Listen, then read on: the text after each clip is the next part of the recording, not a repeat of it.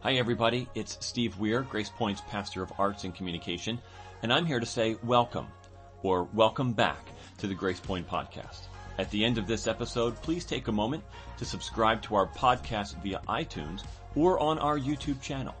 Feel free to check out our website for all the latest information about everything going on here at Grace Point.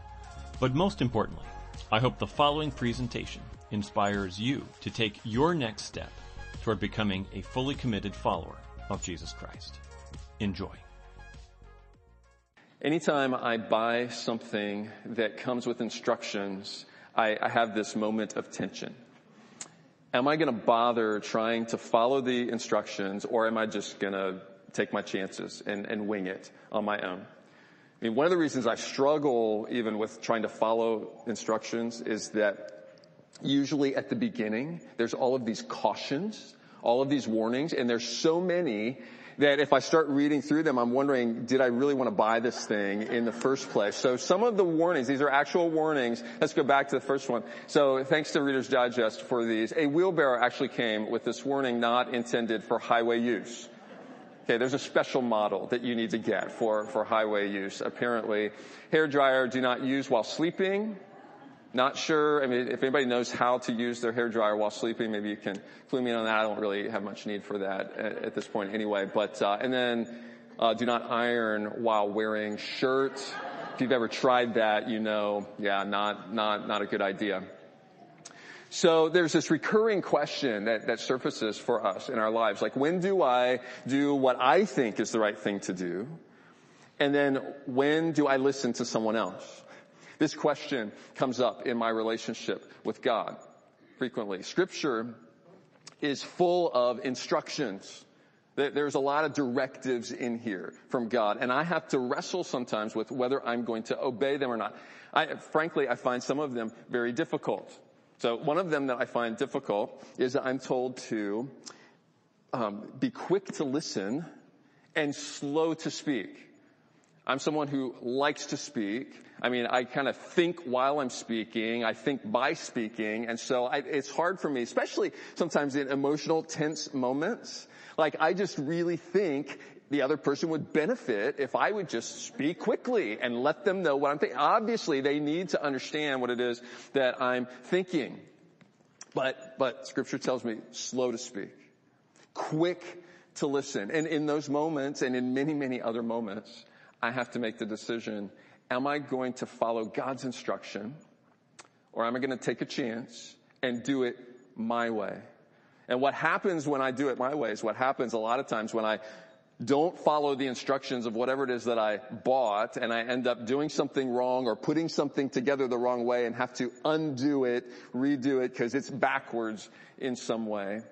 This morning as we think about our relationship with God, we're gonna, we're gonna look at a truth that makes answering that question a whole lot easier. Should I listen to what He has to say?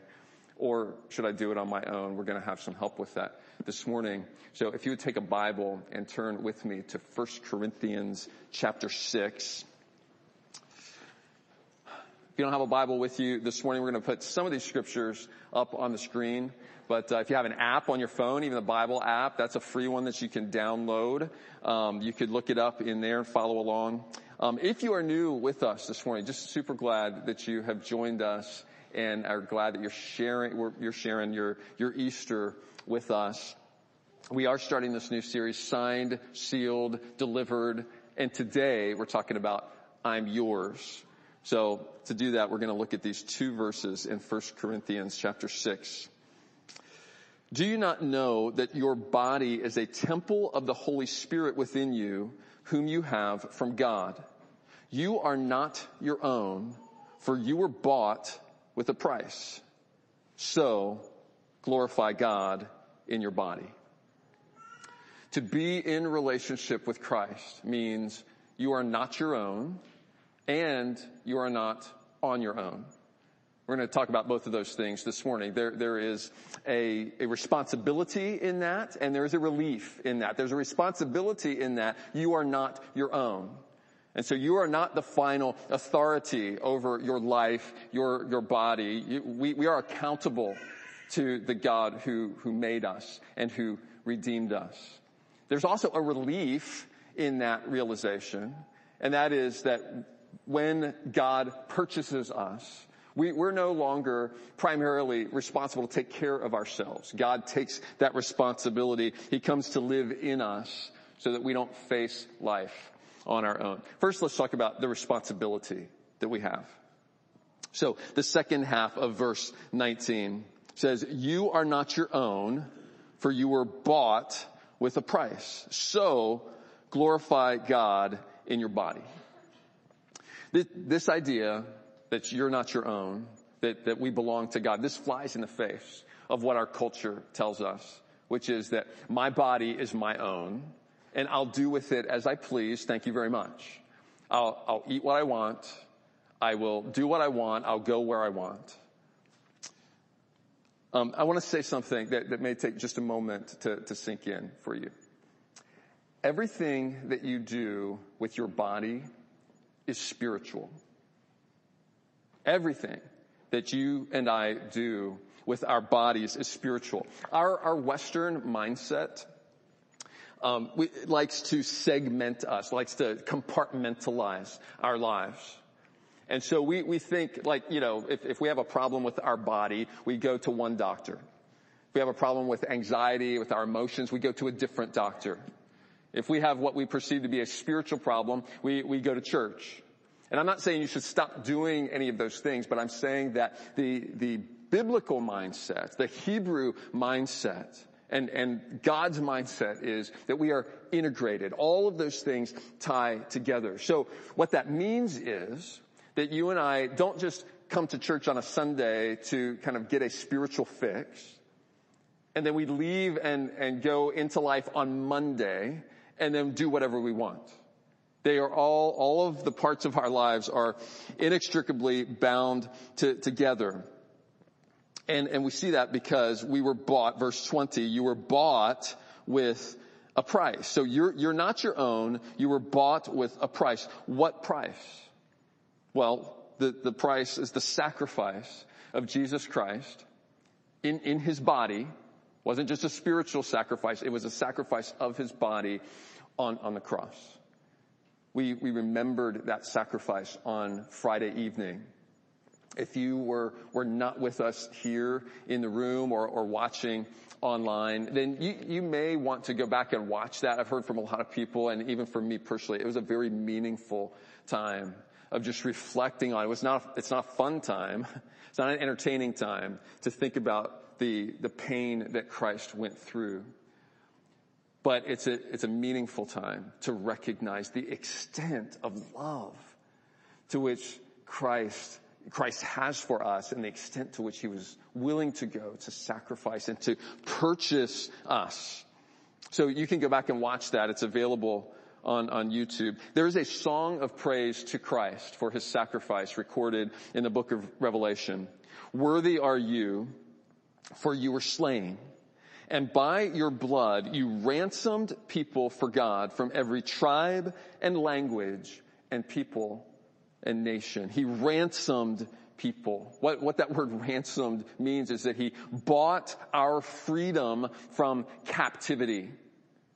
So the captivity that you and I experience to to things in our lives that we cannot control, compulsions that we have addictions that we have, anger that we can't bring under control, lust that we have that we cannot seem to, to put away. It, all of those are ultimately a slavery to self.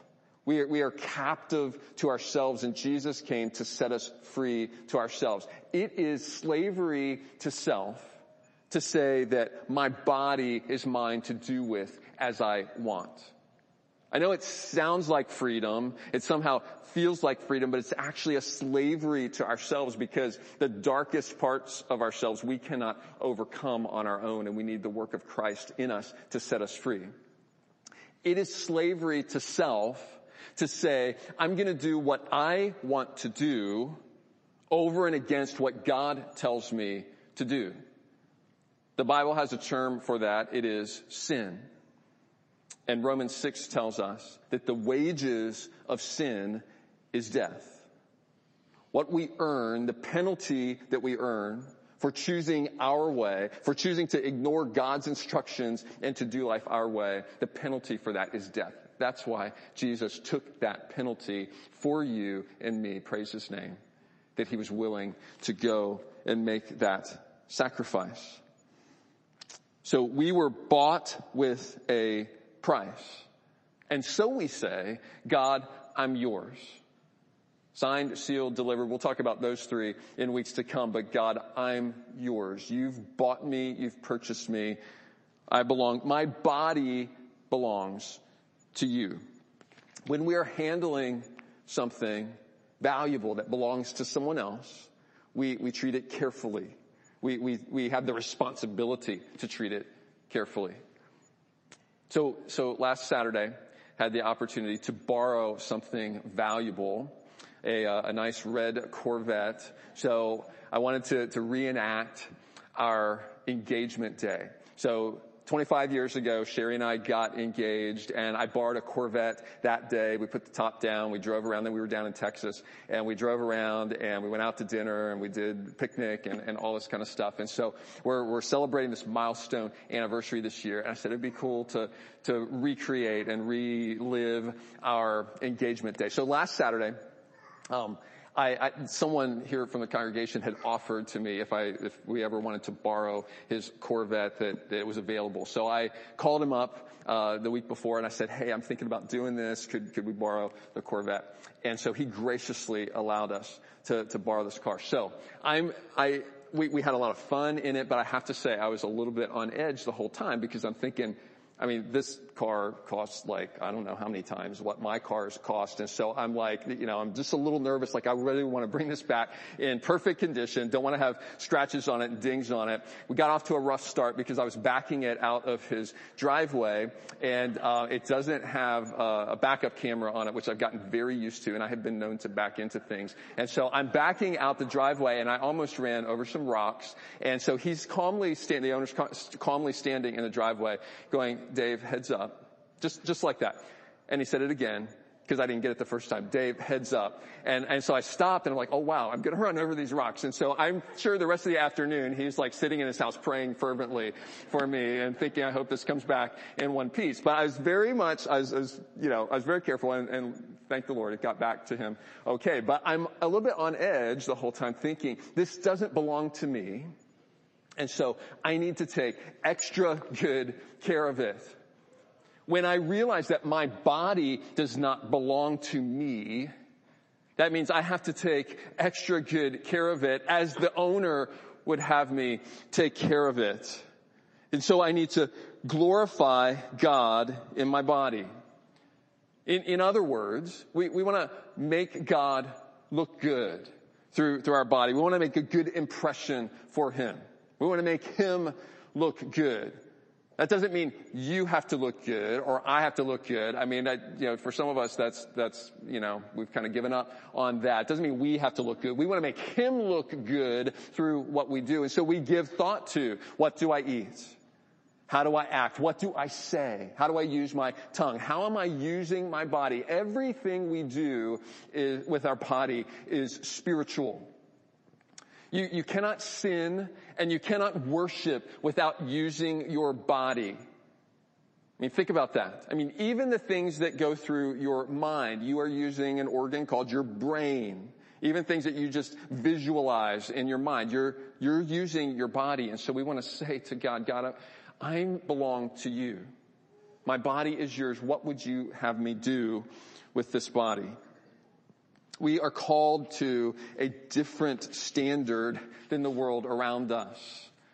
And so we see earlier in this chapter in 1 Corinthians 6, we see a list of things that we are to avoid doing with our body. In verse 9, 1 Corinthians 6 verse 9, do you not know that the unrighteous will not inherit the kingdom of God? Do not be deceived, neither the sexually immoral, nor idolaters, nor adulterers, nor men who practice homosexuality, nor thieves, nor the greedy, nor drunkards, nor revilers, nor swindlers will inherit the kingdom of God.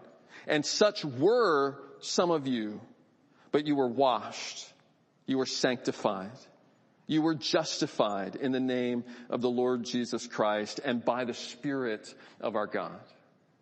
When Jesus ransomed us, He washed us clean. He sanctified us and set us apart. He justified us. He washed, uh, He wiped our record clean. And so we're going to talk more about each of those things in, in the week to come. But the bottom line is what we see in, in 1 Corinthians 6, verse 20. You were bought with a price. The, the, the New Testament for Everyone translation says, you were quite an expensive purchase. So glorify God in your body. Okay, that's the responsibility. Let's talk now about the relief. So you are not your own. That's the responsibility part. And you are not on your own. That's the relief part. So verse 19 tells us that God comes to live inside of us. Do you not know that your body is a temple of the Holy Spirit within you whom you have from God? We are not alone to face life by ourselves. You, you, are not alone to face the, the challenges of your life. We have God living inside of us. God doesn't just ransom us, set us free from our slavery, and then say, good luck. I, I hope you have a good life. We'll see you in heaven. He lives inside of us. He gives us his guidance and his wisdom. So, so the Corvette that I borrowed was not ultimately my responsibility. I mean, when, when I called my friend to, to borrow it, he went out in the garage to check it, discovered that the inspection had run out. And so he had to take it to get it inspected, found out then that one of the tires, the steel was coming through the, the tires. He, he doesn't apparently drive it very much. I could help him with that. But he, uh, had to have the tires all replaced. So all of that was, he took care of that. That was his responsibility. And I, he was kind enough to loan it to me. It's like our bodies are loaned to us to use, but the ultimate responsibility takes a load off of us to realize I'm not on my own. And I don't have to provide for all of my needs. I have a provider. I have a father in heaven who has that responsibility. When, when he bought me, when he bought my freedom, God, be, I became his responsibility and he called me into his family. Peter describes it this way. He says, if you call on him as father, who judges impartially according to each one's deeds, conduct yourselves with fear throughout the time of your exile, knowing that you were ransomed from the futile ways inherited from your forefathers, not with perishable things such as silver or gold, but with the precious blood of Christ. There's the price that he paid, like that of a lamb without blemish or spot. Did you catch that word ransomed again? Ransomed. We were bought. We were purchased. And we were ransomed from the futile ways inherited from our forefathers. You and I have all inherited sin patterns, tendencies that we have from our ancestors. If not your immediate parents, then the parents before them, all the way back to our first parents who, who chose instead of following God's directions, to do things their, their own way. We have all inherited tendencies in that direction that we cannot overcome on our own, but we have been ransomed, ransomed from the futile ways inherited from our forefathers. So if you struggle with temper and you're like, yeah, that just runs in my family, anxiety, some other kind of, of compulsion. There's good news for you. You don't have to be stuck in that. You don't have to be trapped in that. I can certainly identify, I can look back on my family and I can see, yeah, there's some tendencies that I picked up from them. It's most natural to repeat what we watched growing up. And so there are some things where I think, man, I just fall into this and it's really hard to break out of that. But Jesus ransomed us from those futile ways. We're not trapped. That's the part of the relief that we experience, knowing that we are not on our own. One of my favorite examples of, of getting relief from our past is, is a young man who shared his testimony a couple of years ago when he was baptized. A young man named Nick here who, who was enslaved to substance abuse. And to, to the point where, I mean, all, what, what he wanted most in life was just to kind of have a normal life, to be able to get married, to have a family. And he just could not break free from this to the point where he almost lost his life in an overdose. And then he met Jesus. And Jesus turned his life around and now for over nine years, he has been clean, walking with Jesus. Not easy, um, but growing in, in Christ. And that, that is possible for him that kind of transformation, whatever you're dealing with, it may not be substance abuse, but whatever you have come up against that you have not been able to overcome your, yourself, it is possible for you to be ransomed from that futile way of life because you're not your own and because you're not on your own. It is possible because of the resurrection power of Christ that is available to be at work in us. Jesus paid the ransom for us by giving his life. But as we're celebrating this morning, he did not stay dead. And he is alive today. When Mary went to that tomb, that first Sunday morning, she, she expected that first Easter morning, she expected to find the body of Jesus, but she didn't find it there not because it was stolen, not because he had been resuscitated somehow and got out of the grave on, on his own because he never really died. She, she found him because God brought life back to him. We, we believe from scripture and from history that Jesus' resurrection was not some kind of spiritual resurrection. It's not some kind of metaphor that we celebrate in the spring of the year when things have died over the winter and then they come back to life. It's not, it's not metaphorical. It is a real bodily resurrection.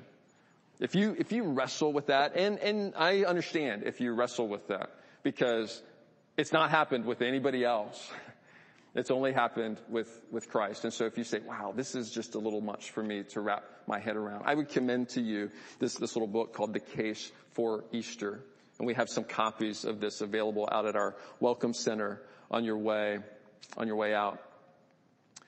Um, it, uh, this was written by a journalist named Lee Strobel, and, and uh, the back of the book says this: focusing his award-winning skills as a legal journalist on history's most compelling enigma, Lee Strobel retraces the startling findings that led him from atheism to belief.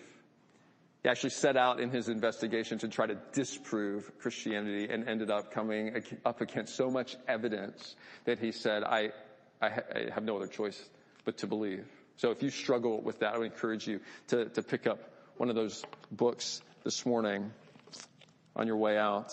Jesus, Jesus died in his body.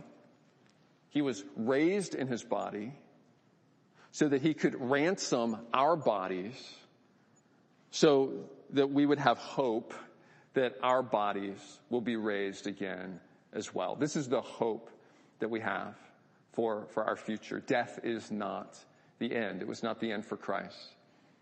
It is not the end for, for us. I know many of you have lost loved ones. We're, we're just amazed over the last couple of years. I know last year we had over 30 people uh, lose loved ones close to them.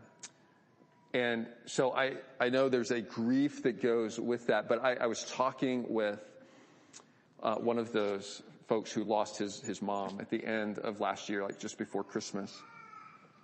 And he said, I was asking him, how, how are you doing? How are you processing all of this?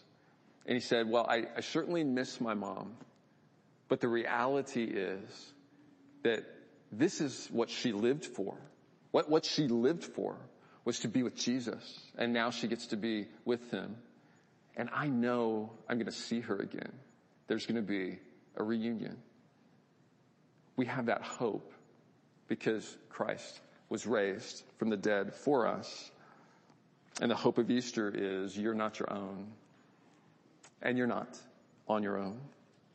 God ransoms us from our past, brings us into a new family and so for the next three weeks, we're going to talk about three ways that God seals the deal of, of bringing us into his family. How we are signed, we are sealed, and we are delivered.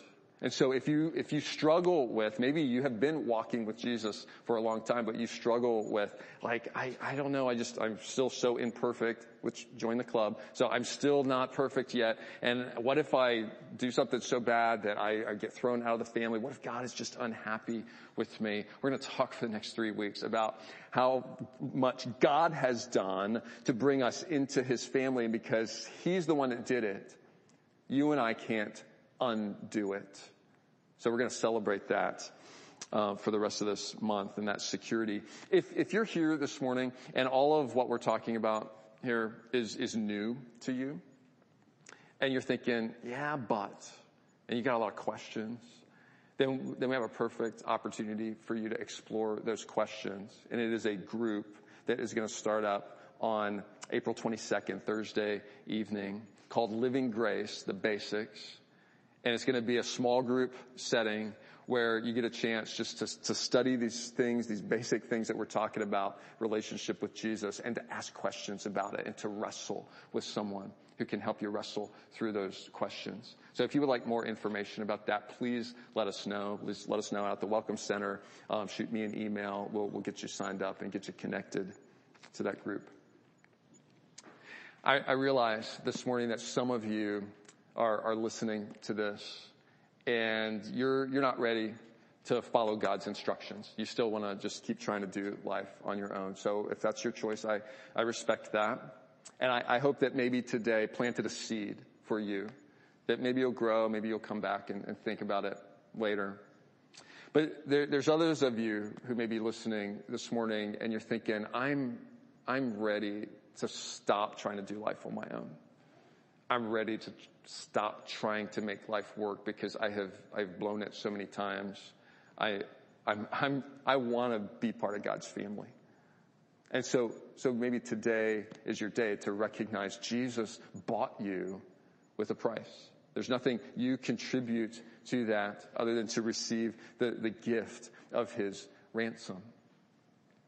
And so we, we come to him and we say, God, I'm, I'm yours. What do you want me to do with this body? I mean, that's, that's the responsibility that we have. Daryl's gonna come and he's gonna lead us in a, in a reprise of, of the song that we sang to begin, that he is Lord. What we're really talking about is inviting him to be Lord of our body. And so those of us who are, and, and, and if you're, if you're new here this morning, you should know that um, it's not just new people who, who struggle with making the choice to obey what God asks us to do. We all struggle with that at some level. And so really we have the opportunity to come to Jesus and say, um, God, I'm yours. This body belongs to you. What, I, I want to honor you with my body. I want to honor you with my tongue. Get, get specific about that. What, what is the part of your body that trips you up? God, I, I, I, I want to honor you with my tongue. I want to honor you with my hands. I want to honor you with my eyes. I want to honor you with my brain. That, that's the responsibility he calls us to when we know that we are not our own. And then the relief that comes to us is I'm not, I'm not on my own anymore. I don't have to try to make life work. I have a father in heaven who has committed himself to taking care of me, providing for me, getting the inspections done, getting the tires replaced. He's committed to taking care of those needs as I entrust myself into his hands. And so this morning, let's, let's just close with, with singing this song, close the message here with, with just singing this song together. But let's, let's sing it this way. And, and maybe some of you want to make this a prayer from, from your heart. Jesus, you're, you're my Lord. You're my Lord. You have, I believe you have risen from the dead and you're my Lord. Every knee will bow, every tongue confess that you are Lord. Let's sing together.